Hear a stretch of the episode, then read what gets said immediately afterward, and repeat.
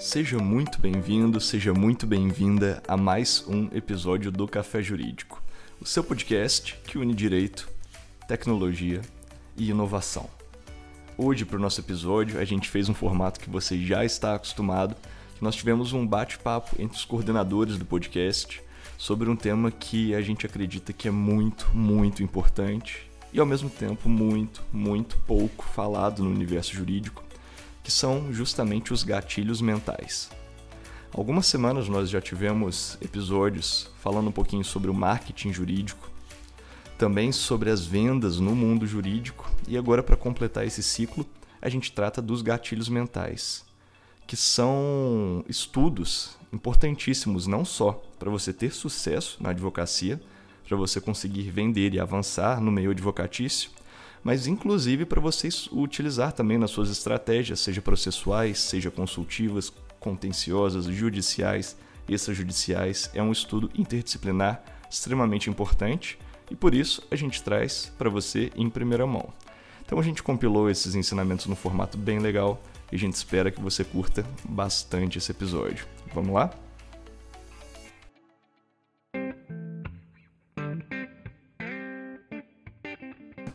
É só hoje. Hoje é o último dia. Essa é a sua última oportunidade. Não perde. Você quase caiu nessa, né? Esses daqui são alguns dos gatilhos mentais mais utilizados que a gente vê por aí. E hoje a gente vai conversar como você pode usar eles a seu favor para você produzir um conteúdo muito legal, muito mais persuasivo para o seu Instagram jurídico. Mas tudo isso aqui que a gente deu de exemplo até agora é bobagem perto do que você vai ver por aqui. A gente vai trabalhar realmente a ciência, os itens principais dos gatilhos, para que você possa usá-los a seu favor, ao invés de cair neles por aí no Instagram e nas outras redes. Mas calma, Thales. Antes de a gente falar de gatilhos mentais, vamos dar um passo para trás e entender por que, que a gente deve usar eles para entender os gatilhos mentais, você precisa entender antes disso sobre copywriting, que é uma comunicação persuasiva onde você cria uma influência para que as pessoas tomem a ação que você deseja. Ou seja, você busca influenciar as pessoas através da sua fala, da sua escrita, da maneira como você se comunica e essa informação chega para o ouvinte ou para o leitor. E através dessas ferramentas conhecidas como gatilhos mentais, que você vai usar de palavras, frases, termos para convencer o seu ouvinte a tomar aquela ação que você tanto deseja que ele tome. Agora que você já sabe o básico, a gente vai passar para você o que, que você vai fazer com esses gatilhos mentais. Quais são eles? A gente pode agrupar eles? Por que, que a gente vai usar? Então a gente tem basicamente três grandes categorias de gatilhos mentais que são muito bem trabalhados pelo Gustavo Ferreira no seu livro Gatilhos Mentais que a gente vai deixar de indicação para você aqui no final. Basicamente, essas três grandes categorias são ethos, patos e logos. Nessa primeira grande categoria, a gente trabalha com a credibilidade.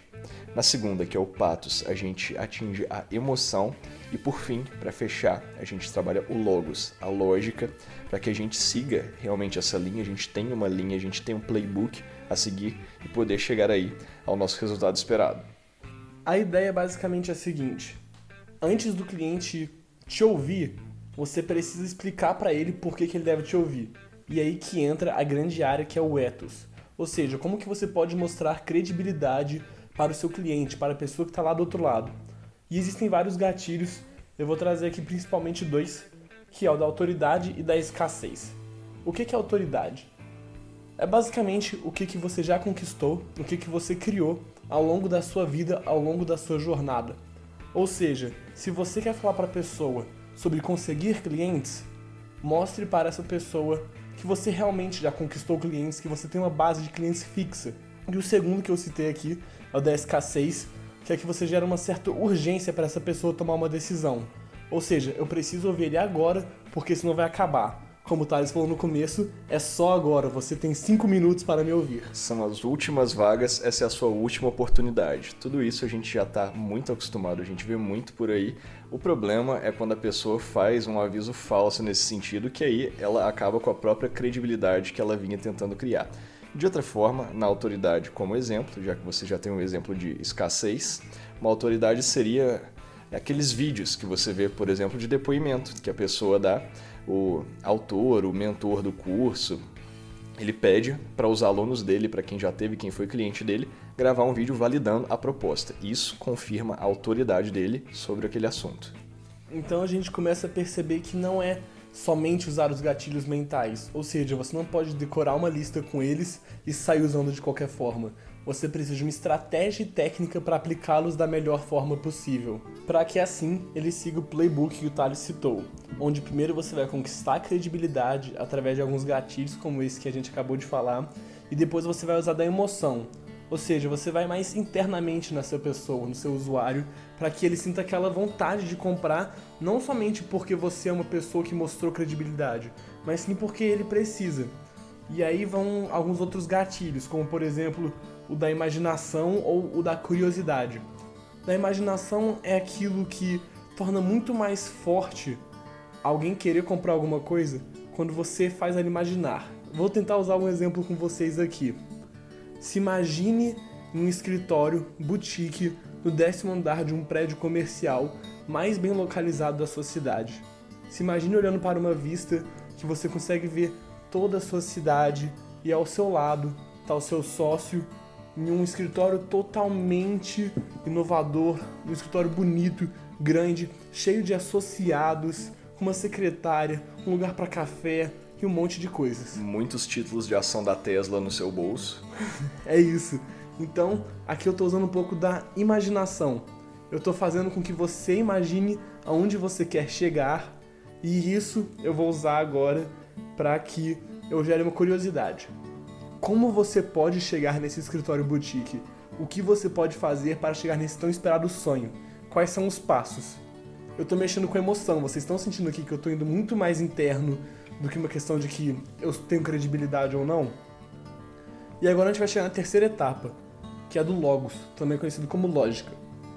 Porque isso tudo que eu fiz até agora foi teoricamente fácil. Foi gerar uma imagem sua sobre mim, gerar uma emoção, mas agora vem a parte difícil, que é a hora do pagamento. Dizem que dói mais tirar o cartão do bolso do que pagar.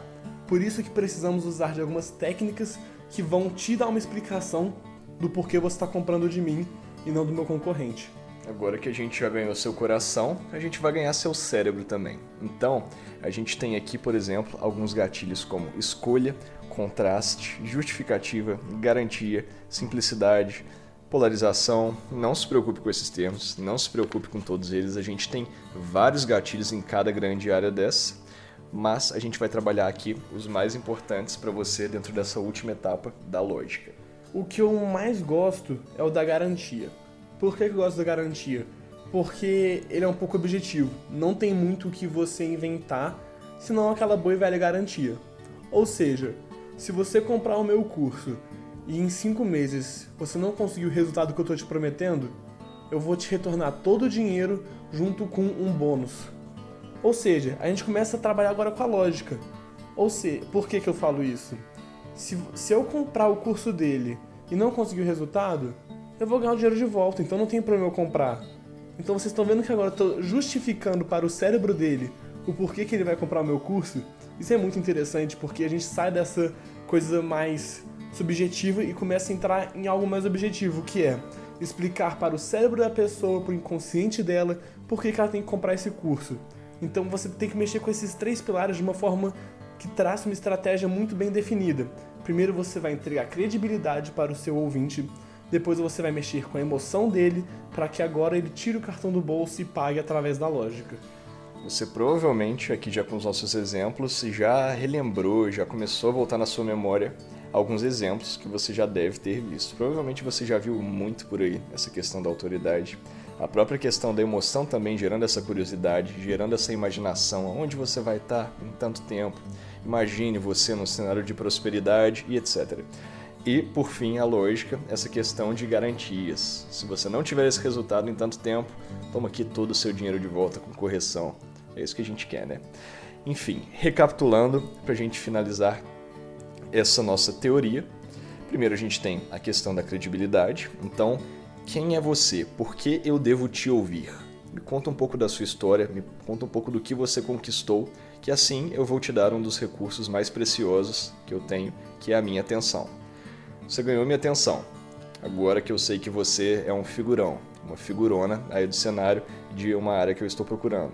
Vamos para a emoção. Então, o que, que você vai fazer por mim? Até onde você pode me levar? Eu posso contar com você? Você trabalhando esse cenário imaginário, você me ganha.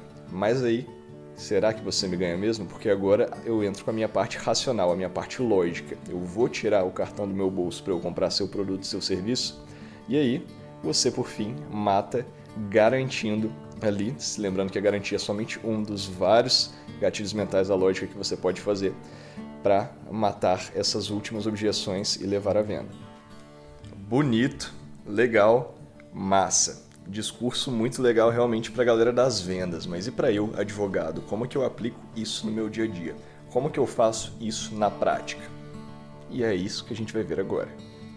Eu vou usar de três gatilhos que são de credibilidade, emoção e lógica, na ordem que a gente te falou até agora, para que a gente efetue um processo de venda para um cliente de direito aéreo.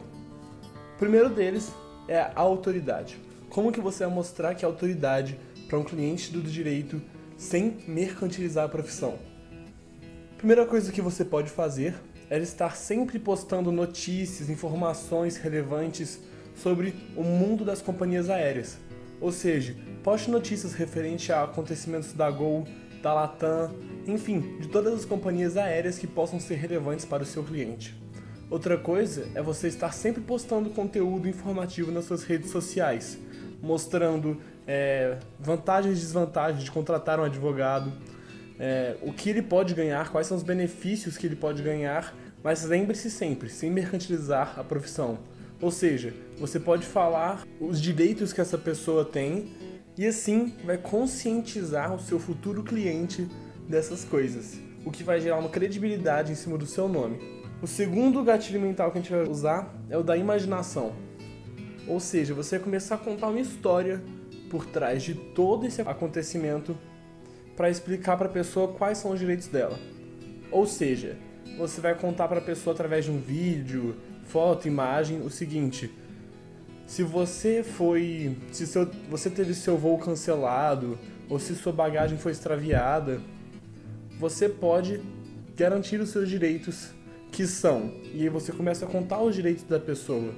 Você está vendo que você não está mercantilizando, você não está vendendo o seu pão, você está simplesmente conscientizando alguma pessoa sobre o que ela pode ganhar usando a imaginação dela. E agora você pode usar o gatilho mental que eu gosto muito para fechar essa venda do se então, que é você vazar da lógica. Se você foi de alguma forma lesado por alguma companhia aérea, então você tem esses direitos.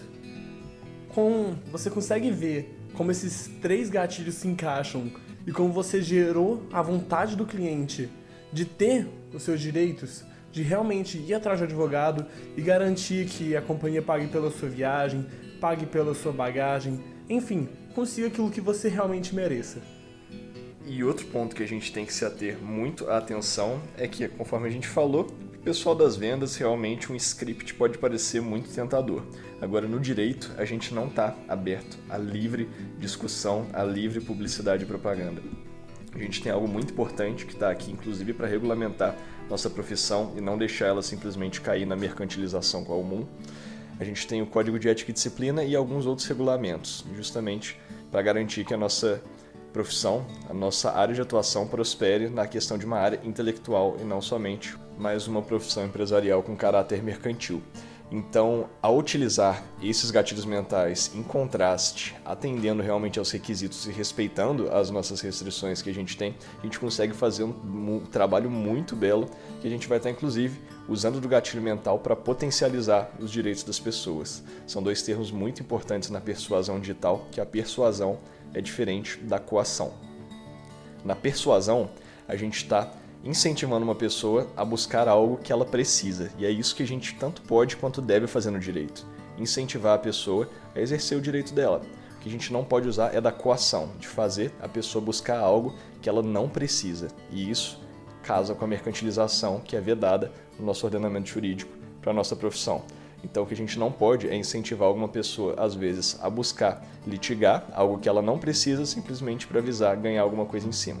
Mas a gente pode e deve garantir às pessoas, sua persuasão, inclusive, é uma das ferramentas para garantir o seu melhor direito.